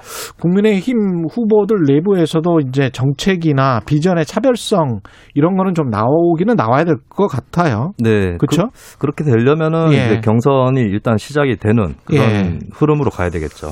여기에서 이제 이준석 당 대표의 역할도 굉장히 클 것 같은데 어떻습니까? 일단 8월 버스 정시 출발로는 합리적인 방안이라고 봅니다. 왜냐하면 윤 전 총장을 빨리 태우게 하면은 그건 그거대로 성과라고 볼 수 있고 그럼요. 그리고 안 태운다 할지라도 그게 실패라고 볼 수는 없습니다. 예. 왜냐하면 결과적으로 아까 김종인 전 위원장의 구상이라든지 그런 음. 것들이 어, 각자 일단 two-track으로 시작한 다음에 합치는 그래서 시너지를 강화하는 그런 거를 이뤄낼 수 있다면 예. 예, 그렇게 친다면 오히려 그러니까 후보 단일화를 염두한다면 경선을 더 빨리 해야 되는 이유도 같이 있는 거거든요. 예. 그러니까 이렇든 저렇든 윤 전 총장이 입당을 하지 않든 하든 간에 이준석 대표의 8월 정시 출발은 합리적인 전략이다라고 음. 볼수 있겠고 예. 그리고 김종인 전 위원장이 의미심장한 발언을 했습니다. 이준석 음. 대표가 본질적인 전략이 있어야 한다. 본질적인 전략이 예. 있어야 된다. 그러니까 꼭 뭐 경선에 윤 전 총장을 합류시키고 말고 이걸 떠나서 어. 국민의힘을 넘어선 야권 어. 전체를 포괄하는 전략을 국민의힘 대표로서 또 세워야 된다. 뭐 이런 취지가 그렇겠죠. 되겠죠. 그래야 지지율도 높아질 테고. 그렇습니다. 여기서 예. 배울 수 있는 게 어, 이준석 대표하고 과거에 바른미래당 때 반목했었던 음. 손학규 대표의 사례인데 손학규 예. 대표가 2011년 민주당 대표를 할 때에 박원순 당시 무소속 후보를 굳이 민주당에 태워가지고 선거를 치르진 않았습니다. 음. 이 여유를 갖고 계속 같은 편인 것처럼 대해줘가지고 예. 서울시장 당선시키고 난 다음에는 민주당에 합류를 시켰거든요. 아, 그랬네요. 네. 이런 사례를 이준석 대표도 참고를 해볼 법 하겠습니다. 예. 김수민의 눈, 김수민 평론가였습니다. 고맙습니다. 감사합니다. KBS 일라디오 최경의 최강 시사 2부는 여기까지입니다.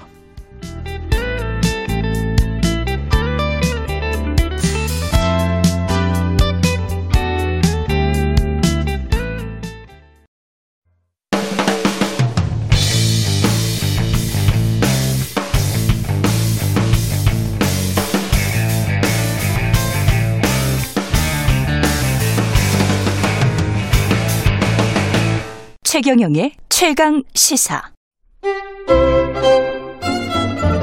최강 시사 김호기의 사회학 카페 어서 오세요.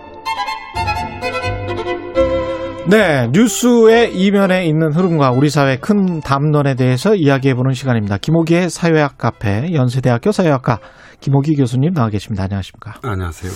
예, 오늘은 코로나 관련 주제인데 약간 한국 언론에서는 잘 안 보던 주제입니다. 예.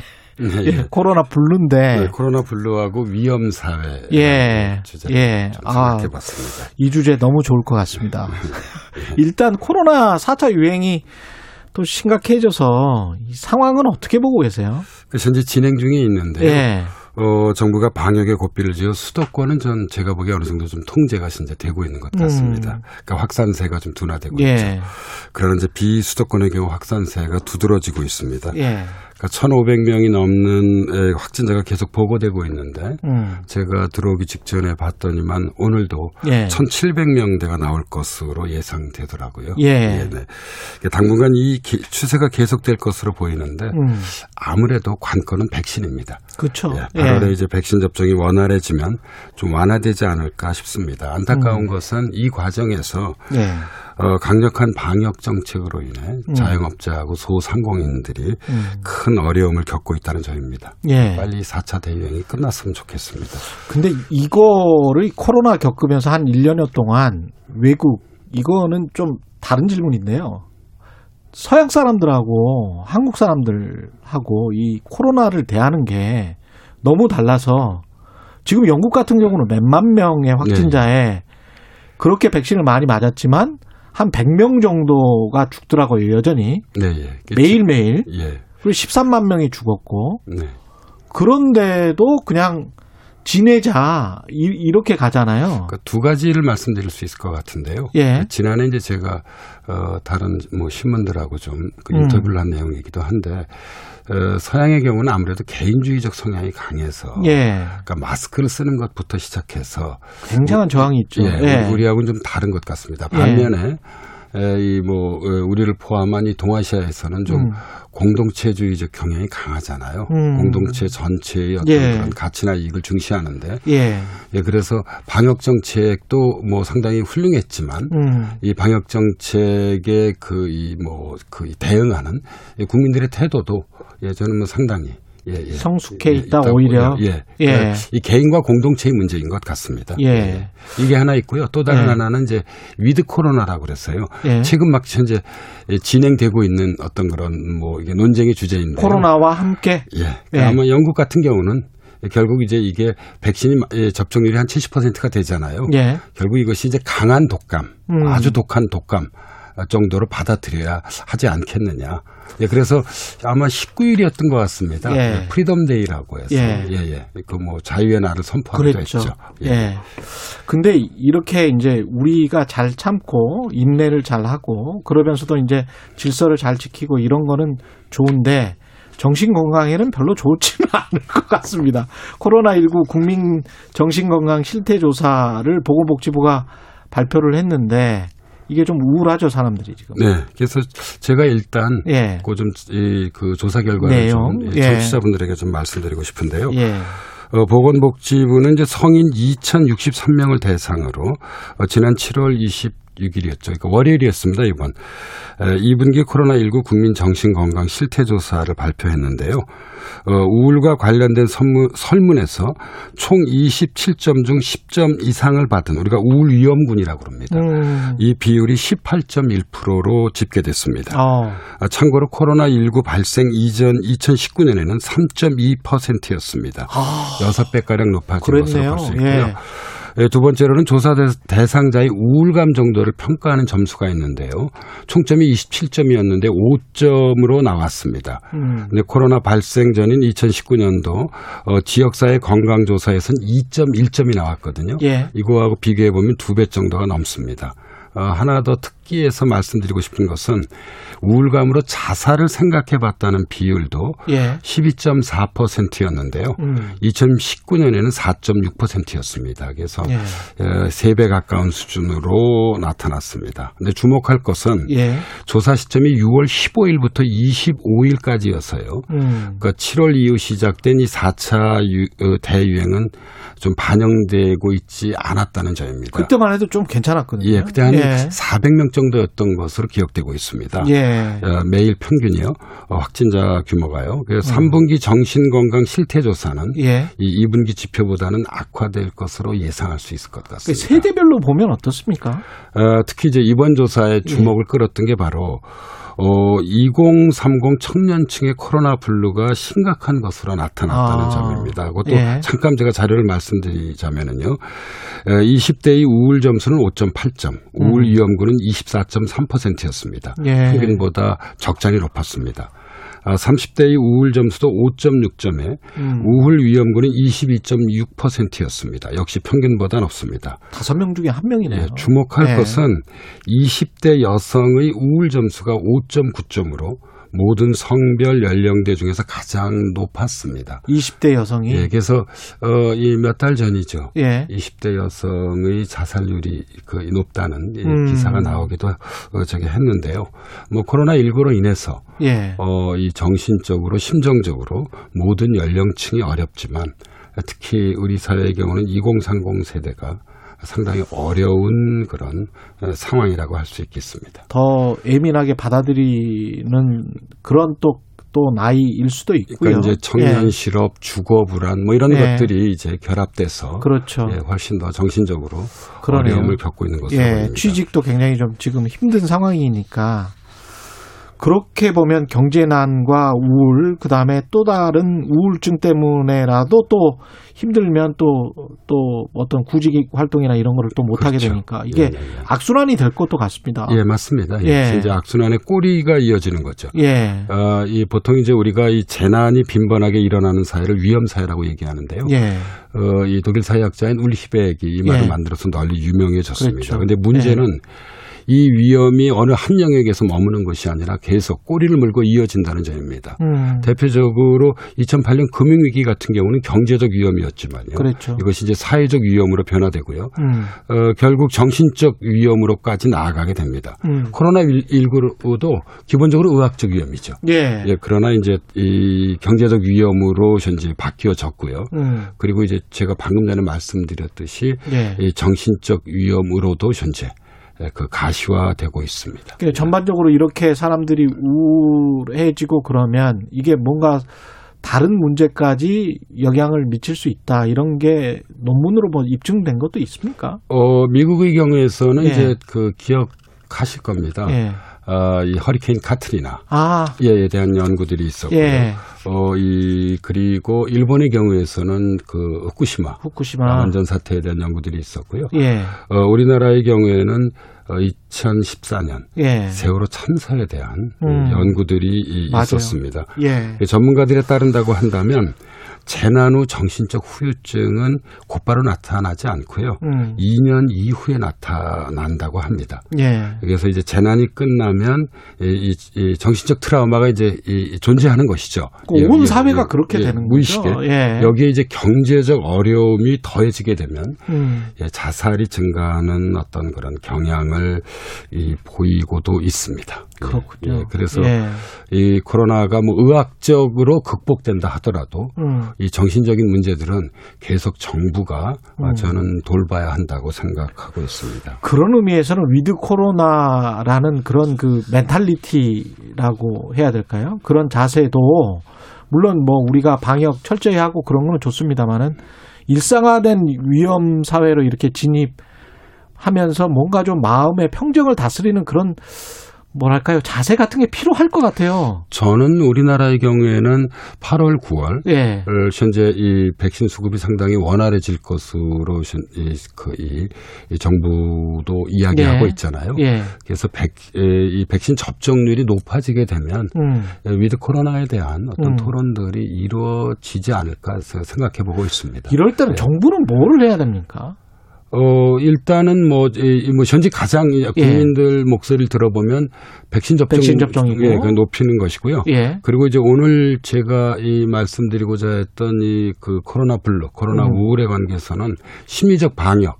이 매우 중요한 과제인데요. 심리적 방역. 예, 예. 예. 그러니까 이게 방역은 이제 의학적 방역도 있고 경제적 방역도 있고 사실 심리적 방역도 있습니다. 그렇죠. 예. 예, 근데 정부가 시, 예, 올해 들어와서 이것을 나름대로 음. 어, 열심히 해 왔습니다. 음. 어, 보건복지부는 통합 심리 지원단을 운영하고 있고요. 예. 그리고 관계부처 합 합동 심리 지원 대책을 현재 이그 이, 이 추진하고 있습니다. 음. 에, 그리고 지방 정부는 에, 정신 건강 복지 센터를 만들었어요. 예. 코로나 우울 예방 프로그램을 운영하고 있고요.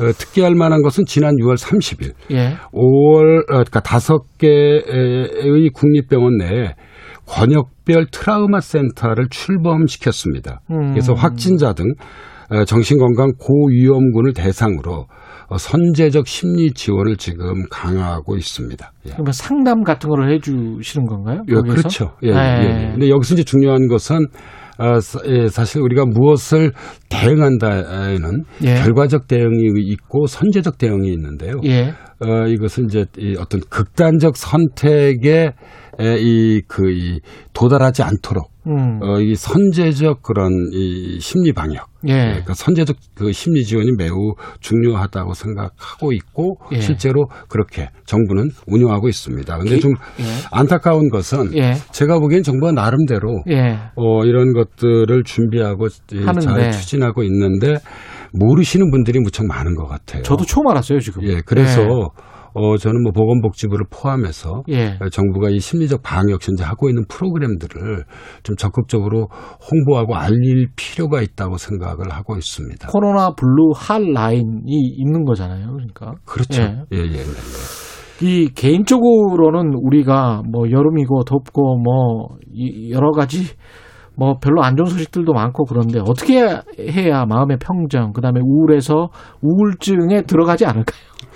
예. 글쎄요, 뭐, 이 사회학을 공부하는 제가 보기에는 예. 역시 긍정적 마인드하고요. 음. 그 정, 저는 정기적인 운동이 매우 중요한 것 운동. 같습니다. 예. 왜냐하면 사실 세상은 마음 먹기에 달려 있는 게 많거든요. 예. 그래서 어떤 마음을 가지느냐에 따라 세상이 달리 보이기 때문에요. 음. 그래서 저는 긍정적 마인드가 매우 중요한 것 같고요. 예. 더해서 우리 몸과 마음은 그렇게 분리돼 있지 않습니다. 그래서 자신의 여건과 상황에 맞는 음. 어떤 그런 운동을 꾸준히 하는 것도 어, 저는 좋다고 생각합니다. 개인적으로 예. 저도 이제 한갑이 지나서 운동을 계속 하고 있는데요. 예. 매 주말마다 예. 산행을 갑니다. 예. 근데 코로나 시대에 2030 세대의 산행이 늘었다는 아. 그런 언론 보도들도 많이. 있습니다. 예. 몸과 마음이 분리돼 있지 않다. 이거는 학문적으로도 사실 많이 입증된 게 있는 것 같아서 나중에 이것도 꼭좀좀 알려주시기 바랍니다. 저희 청취자분들 예, 네, 알겠습니다. 금요일 이 시간을 예, 네. 기다리시는 분들이 굉장히 많아서 예 말씀 감사하고요. 지금까지 연세대학교 사회학과 김호기 교수였습니다. 고맙습니다. 네, 감사합니다. KBS 일라디오 최경영 최강 시사 듣고 계신 지금 시각은 8시 43분입니다. 여러분은 지금 KBS 1라디오 최경영의 최강 시사와 함께하고 계십니다.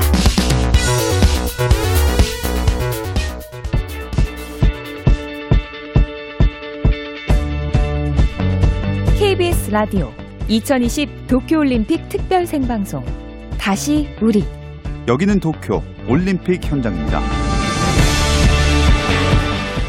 네, 도쿄올림픽 소식 들어봅니다. 도쿄 현지에 나가 있는 김세슬아 PD 연결돼 있습니다. 안녕하세요. 네, 안녕하세요. 네, 어제 뭐 좋은 소식들이 많이 들렸던 것 같은데 좀 정리를 해서 알려주십시오. 네, 어제 도쿄에서 한일전이 우선 굉장히 많았습니다. 예. 이 한일전이 펼쳐지면 재밌는 게 일본에서도 언론의 분위기부터 다르더라고요. 그렇죠. 저희와 비슷하게. 예. 네. 굉장히 주목받는 경기들이 많았는데요. 예. 그중 하나가 어제 여자 핸드볼 종목이었습니다. 예. 대한민국 여자 핸드볼 대표팀이 일본을 상대로 도쿄올림픽에서 첫 승리를 따냈는데요. 예. 1차전, 2차전에서 유럽의 강호들을 많이 만났어요. 그래서 음. 노르웨이와 네덜란드 만나면서 좀 연달아 패배를 했지만 예. 어제 한일 전에서 승리를 하면서 8강 진출에 청신호를 켰습니다. 아. 이제 오는 31일 11시에 몬테네그로와 4차전을 치르게 되고요. 예. 같은 A조에 속한 앙골라까지 꺾게 되면 자력으로 8강에 진출을 하게 됩니다. 핸드볼. 또 예, 또 네네. 예. 배드민턴. 또 엄청난 명승부로 맞습니다. 엄청난 화제를 모으고 있죠. 예. 그래서 여자 복식 종목의 김소영, 공희영조가 세계 랭킹 2위인 일본을 꺾고 준결승에 진출을 했습니다. 어. 이 배드민턴 복식이 21점을 먼저 내는 팀이 승리를 하는데요. 예. 두 팀이 마지막 세트에서 26대 26까지 갔어요. 아, 계속 엄청난- 랠리가 이어졌군요. 예. 네, 엄청난 듀스 접전을 펼쳐서 듀스 아주 접전, 손에 예. 땀을 쥐게 하는 예, 굉장히 굉장히 명승부였습니다. 예. 그리고 또 다른 배드민턴 매치업이 있었는데요.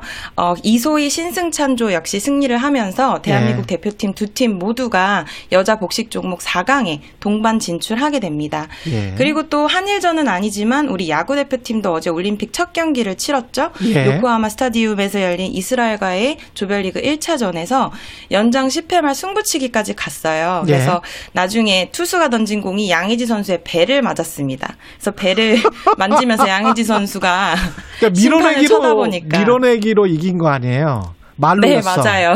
말루의 상황에서 밀어내기로 지금 득점을 해서 6대 5로 이겼잖아요. 그렇죠? 네, 맞습니다. 그래서 아. 황금 배다 이런 예. 얘기도 나오고 예. 네, 그렇게 첫 승을 가져갔습니다. 배가 이렇게 약간 살짝 나왔더라고요. 그 선수가. 네. 그 배가 살짝 나온 게 도움이 됐었던 것 같기도 해요. 그리고 배, 아, 네, 그렇죠. 아주 큰 일을 한 거죠. 예, 배 맞았으면 별로 아프지도 않았을 것 같고. 예, 그래도 너무- 아프죠. 예, 잘 됐습니다, 좌우지간. 배, 배 맞은 네, 것도 잘 된. 것이고. 예, 6대 5로. 아니, 이게 이스라엘 전이 진짜 조마조마, 조마조마했어요. 보니까. 맞아요. 쉽지 처- 않았습니다. 예, 경기가. 처음에 2대 0으로 뭐 홈런 뺏겨가지고 예, 좀 몰리는 그런 상황이었거든요. 예. 맞습니다. 네. 여자 배구도 지금 괜찮습니다. 아주 김연경 선수. 예. 네, 여자 대표팀이 어저께 세계 랭킹 7위인 도미니카를 상대로 승리를 했습니다. 그래서 예. 8강 진출에 엄청 가까워진 상황이고요. 저도 예. 어제 현장에 다녀왔는데요.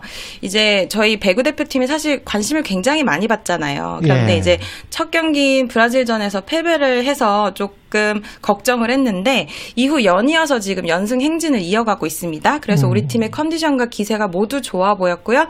어제 경기를 마친 김연경 선수의 소감 잠시 들어보시죠. 예. 가면 갈수록 계속 좋은 경기를 보여주고 있기 때문에 다음 경기인 일본전에도 저희가 좋은 모습을 보일 수 있도록 하겠습니다. 예. 네, 들어보시면 김연경 선수 목소리가 좀 쉬, 쉬었어요. 엄청나게 이제 기압과 기세와 그런 경기에서 뿜는, 뿜어내는 에너지가 엄청나더라고요. 그래도 여전히 대표팀은- 카리스마가 대단하네요. 예, 목소리에서 느껴지는. 네, 엄청납니다. 예. 네. 정말 멋있었고요. 예. 그래서 저희 대표팀은 31일 토요일에도 일본과 맞붙게 됩니다. 예. 그래서 한일전에서 승리할 경우 8강 예. 진출을 확정 짓게 됩니다. 남자 샤브르 단체전 이 펜싱 이거는 직접 가서 보셨습니까? 네, 펜싱도 보러 다녀왔습니다. 일부러 가신 거 아니에요? 그 남자 아, 선수들 굉장히 잘생겼던데. 아, 메달이 이제 나올 것 같으니까, 네, 일을 하러 다녀왔습니다. 아, 그래요? 예. 네, 물론, 네, 예. 눈호강도 했습니다. 예. 정말 네 분 다 아주 인물이 출중하시더라고요. 예. 저희 남자 사브르 단체 팀이 워낙 또 세계 팀 1위예요. 그런데 예. 이제 그 명성을 잘 지켜낸 거고요. 금메달을 따면서 음. 지금 이 펜싱이 F로 시작을 하잖아요. 예. 그래서 그 앞글자를 따서 F4로 지금 꽃미남 4인방이 어. 불리우고 있습니다. 판타스틱 4. 예. 맞습니다. 이로써 얼- 런던 올림픽 금메달 이후에 9년 만에 2연패를 달성하게 됐습니다. 예. 지금 종합 순위는 어떻습니까? 네, 저희 지금 종합순위가 7위입니다. 어제 예. 은메달이 하나 더 추가가 되었죠. 조구함 음. 선수인데요. 예. 얌- 남자 100kg급 유도 종목에서 도쿄올림픽 최초로 결승에 진출을 했습니다. 자존심을 예. 지켜냈고 이제 결승에서 일본의 아론 울프 선수를 만났는데 7분이 넘는 시간 동안 아주 긴 대련 끝에 예. 결국 아쉽게 패배를 했지만 아주 귀한 은메달을 손에 거머쥐게 되었습니다. 그래서 예. 아까 말씀드렸듯이 조- 저희 지금 종합순위 7위이고요. 음. 금메달 4개, 은메달 3개, 동메달 5개입니다. 이거는 요즘은 금메달 숫자로 따집니까? 메달 전부 다 숫자로 따진가요? 금메달이 수- 우위가 있죠. 금메달- 금메달 네, 예. 총 메달 수가 같을 때 이제 금메달 우위가 이렇게 주어지면서 그 아. 밑에 순차적으로 순위를 매깁니다. 예. 10대들이 정말 활약이 지금 돋보여요. 예. 네, 이번 올림픽이 사실 전 세계적으로 그렇더라고요. 세대 교체 올림픽이라는 말이 나올 아. 정도로 어린 선수들 성적이 굉장히 좋습니다. 예. 제 개인적인 생각으로는 음. 이게 이기지 않으면 안 된다는 부채감보다는 예. 올림픽을 정말 즐기는 모습을 볼 수가 있거든요. 예. 성적과 관계없이 이제 그런 게 좋은 선- 성적으로 이어지는 게 아닌가 싶고요. 예. 어, 이제 잠시 후에 예. 9시 45분에 있을 이제 배드민턴 단식 경기가 있습니다. 거기에 예. 출전하는 안세영 선수 역시 10대 천재로 불리우고 있는데요. 네. 어, 세계 랭킹 2위 천이페이 선수와 펼쳐지는 경기니까 많은 응원 부탁드리고요. 예. 또또 다른 화제를 모으고 있는 10대 선수 있죠. 바로 황선우 선수입니다. 예, 황선우 선수. 예, 어제 뭐 대단했죠. 예. 네, 예. 연일 기록 행진 보여주고 있는데요. 예. 네, 네. 한번 들어 소감 어, 들어보시죠. 예. 자영 100m 경기 너무 맞춰서 후련하고 아 이제 50m밖에 안 남았으니까 깔끔하게 50m까지 최선을 다하고 이제 한국으로 돌아가고 싶네요. 네. 지금 도쿄에서 김세사라 PD 여기까지 한번 정리를 하고 다음에 또 인터뷰가 예정돼 있으니까요. 안전한 취재 네네. 계속 부탁드립니다. 고맙습니다. 네, 네 감사합니다. 예. 출발했습니다. 어, 순간 반응도 상당히 좋아요. 자, 이제부터 황선우의 시간이 됐습니다. 그렇죠. 이제 올라가면 돼요. 황선우. 자, 여기서 자, 돌고 돌고. 될수 있어요. 올라가서. 터치. 터치. 황선우 최선을 다했습니다. 잘했습니다. 황선우 선수에게 큰 박수를 보냅니다. 47초 82에 우리 대한민국 황선우 선수 결승 무대에서 또 자랑스러운 기록을 만들었습니다. 네, 한국 수영의 새로운 희망으로 떠오른 황선우 선수 어제 올림픽 남자 자유형 100m 결승에서 5위를 차지했는데 아쉽게 메달은 놓쳤지만 아시아 선수로는 69년 만에 최고 성적 아시아 신기록이었습니다. 황선우 선수의 스승인 전동현 서울체육고등학교 수영부 코치님 연결돼 있습니다. 안녕하세요. 예, 안녕하세요. 예, 언제부터 황선우 선수 가르치셨어요? 아, 중학교 2학년 때 선우가 저희 학교로 전학을 왔습니다. 그러니까 아. 지금 한 5년 정도 된 것 같습니다, 지금. 예, 뭐 처음부터 특별했나요? 어떠, 어땠나요? 아, 특별, 예, 그냥 똑같이 평범한 선수였습니다, 그냥. 아, 그래요? 그때까지만 해도. 예. 근데 뭐, 어, 그렇, 예. 어떻게 이렇게 잘하게 된 거예요? 아, 그러게요. 일단, 본인이 일단 수영을 좋아하니까. 예. 그게 제일 큰 거 아닐까요? 아, 정말 즐기는 선수군요. 예, 예, 그렇습니다. 예, 어제 경기는 어떻게 보셨습니까? 100m. 아, 경기요? 예. 아, 저도 어제 사무실 가서 좀 긴장을 좀 많이 했고요. 예. 많이 하면서 긴장을 봤는데, 예. 어, 그때 도쿄 출발하기 전에는 저희 목표가, 100m 목표는, 아, 47초 때만 들어가자. 그것만 아. 일단 해놓고 오면, 예. 어, 그 뒤에 잘 풀어볼 수 있을 것 같다라고 목표를 잡고 갔었거든요. 예. 근데 그 준결승전에서 47초 5라는 그 아시아 신기록 게임에서 조금 욕심이 나더라고요. 예. 네, 그래서 전반 50만 좀 붙어간다 그러면 아 상위권도 예. 갈 수 있지 않을까 내심 그렇게 욕심을 내면서 지켜봤습니다. 예. 아시아 신기록, 세계 주니어 신기록이었어요. 47초 56이. 네네. 예. 이 선수가 앞으로도 이제 굉장히 기대가 된다. 장래가 기대가 된다. 이런 상황인 건데, 세계 주니어 신기록이니까. 이게 네. 어떤 의미가 있을까요? 수영 역사에 100m 신기록? 아 역사요. 예. 그러니까 불과 그 박태환 선수가 그 기록을 냈을 때도 음. 저 기록을 저희 지도자들 입장에서는 그랬어요. 저 기록을 과연 누가 깰 수 있을까? 예. 아 그런 생각을 굉장히 많이 가졌고 저 기록을 깨기 위해서 애들을 뭐 지도한다고 이렇게 생각하고 있었는데 음. 예 생각보다 좀 너무 일찍 깨진 어. 것 같아서 예. 예. 그러니까 저희들한테는 어 그 선수가 뭐 어떤 목표를 가지고 어 거기 목표에 대해서 열심히 하면 뭐 일본이나 중국처럼 저희도 그렇게 어, 뭐 박태환 선수나 황선우 선수 이 하나뿐만 아니라 여러 명의 선수가 더 나오지 않을까 음. 그런 발판이 된 것 같아서 너무 기분 좋습니다. 경기 이후에 인터뷰도 이제 후련하고 영광이다. 요즘 그 국가대표 선수들은 과거처럼 뭐 군인처럼 이렇게 인터뷰를 안 하고 정말 자유 재기발랄하게 그렇게 인터뷰를 자유롭게 하는 모습이 아까 말씀하신 것처럼 정말 재미를 느끼면서 운동을 하는 것 같다고 생각해서 참 좋은 것 같아요. 이 황선우 네, 선수는 어떤 선수였습니까? 아, 그냥 뭐, 똑같은 것 같습니다. 그냥 뭐, 다른 선수들도, 뭐 물론 운동을 좋아해서 수영을 좋아해서 이렇게 훈련을, 수영 선수를 하겠지만, 음. 어, 그 선수 역시 뭐 그냥 평범하게, 그냥 네. 수영을 좋아하면서 즐긴다? 예, 어, 강제로 시켜서 옛날에는, 아, 지도자들이나 부모님들이 너 이거 꼭 해야 돼. 이렇게 해서 이거 이렇게 저래서 훌륭한 선수 돼야 돼. 이게 아니라, 예. 요즘 선수들은 대부분 본인 스스로가 즐겨서 찾아온다고 생각하시면 됩니다. 아, 그래서 그렇군요. 수영 네. 들어가서는 진짜 너무 욕심을 내서 해서 막 몸이 망개질 것 같아서 걱정이 될 정도로 아. 그렇게 열심히 하고 있는 선수입니다. 이저 비교해서 다른 선수들이랑 비교해서 특히 박태환 선수랑 비교해서 폐활량이나 이런 게 일반 사람들 수준인데도 이렇게 잘한다 이렇게 언론 보도가 나왔더라고요. 네. 예, 선수의 어떤 신체적인 특징이나 이런 것들에 비해서는 굉장히 지금 뛰어난 활약을 보이고 있는 거잖아요. 네, 그렇죠. 예, 이게 어떤 것 때문에 그런 거라고 보세요? 이 선수는?